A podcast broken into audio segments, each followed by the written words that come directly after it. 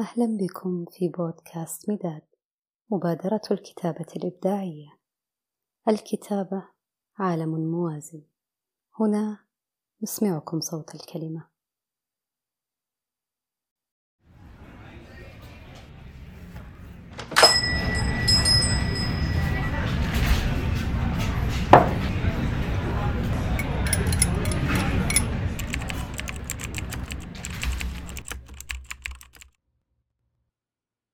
عندما تفكرت يوما بالكلام الذي يخرج من فم فلا يلبث إلا لحظات وينسى إلا أن يقيد بالتدوين وهذا نادر جدا.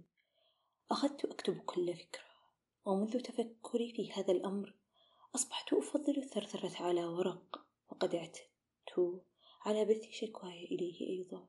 ورق على ورق حتى سئم الأقربون تناثر الأوراق الأوراق الفارغة من المعنى في نظر البعض. كنت أتساءل ماذا لو استيقظ كل من في العالم يوما؟ ووجد كل واحد فيهم أنه لا يتذكر شيئا حتى اسمه. فمن سيعيد ذاكرتي المفقودة؟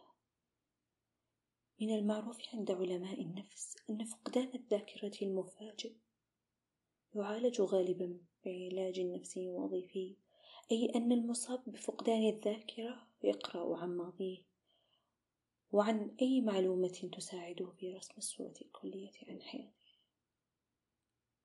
ومن ثم يبدأ بتذكر الأحداث والمعلومات جيدا.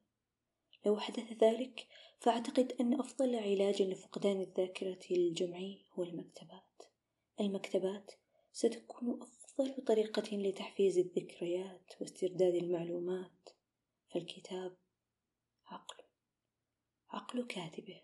وهذا العقل مرهون بالعمر الذي كتب فيه الكتاب فهو لا يشيخ ولو شاخ كاتبه